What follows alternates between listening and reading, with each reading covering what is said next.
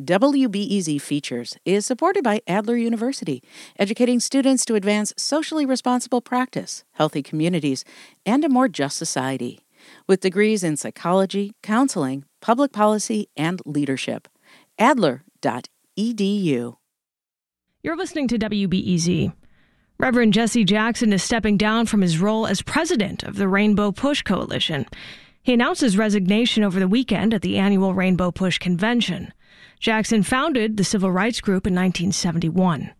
WBEZ race, class, and communities editor Natalie Moore is here with more on the Reverend and his work. Good morning, Natalie. Good morning, Clare. In his farewell remarks, Reverend Jesse Jackson Sr. stressed that he was resigning, not retiring. He was diagnosed with Parkinson's disease back in 2017. How much did his health play into this decision to step down? I would say that is the reason that he's stepping down. On Friday, when this news was first breaking, his son, Congressman Jonathan Jackson, said that health was a factor. But if you saw Reverend Jackson, you've seen that he's been in a wheelchair. Uh, you could see that his speech has been affected by Parkinson's. Now that doesn't that has not stopped him. He has still been out and about, but he has certainly slowed down because of the disease at age 81. Reverend Jackson has named Dallas minister Dr. Frederick Haynes III as his successor. What do we know about him? He is a senior pastor of Friendship West Baptist Church in Dallas. He is the son and grandson of pastors, and he is someone who is committed to social justice through his ministry. Um, he has been recognized by the Obama White House for some of his work. A lot of people speak very highly of him, and he says that he is a student of Reverend Jackson. Let's take a step back for a second to talk about the history of the Rainbow Push Coalition. Can you give us some background on how it began? The origins go back to 1966 when Martin Luther King appointed Jesse Jackson Sr. as the first director of Operation Breadbasket. And that was a movement that grew out of the Southern Christian Leadership Conference.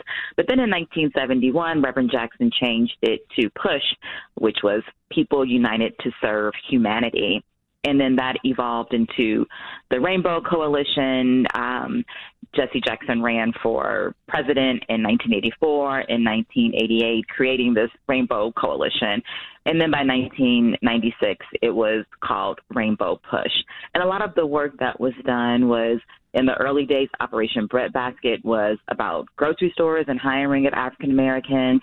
Rainbow Push has taken on the tech industry, corporations, affirmative action, um, all sorts of movements that affect Black people in this country. But Reverend Jackson has also been international. He has found ways to try to broker peace deals around the world. And Chicago has been the base, and Rainbow Push's headquarters are right on the south side on Drexel Avenue.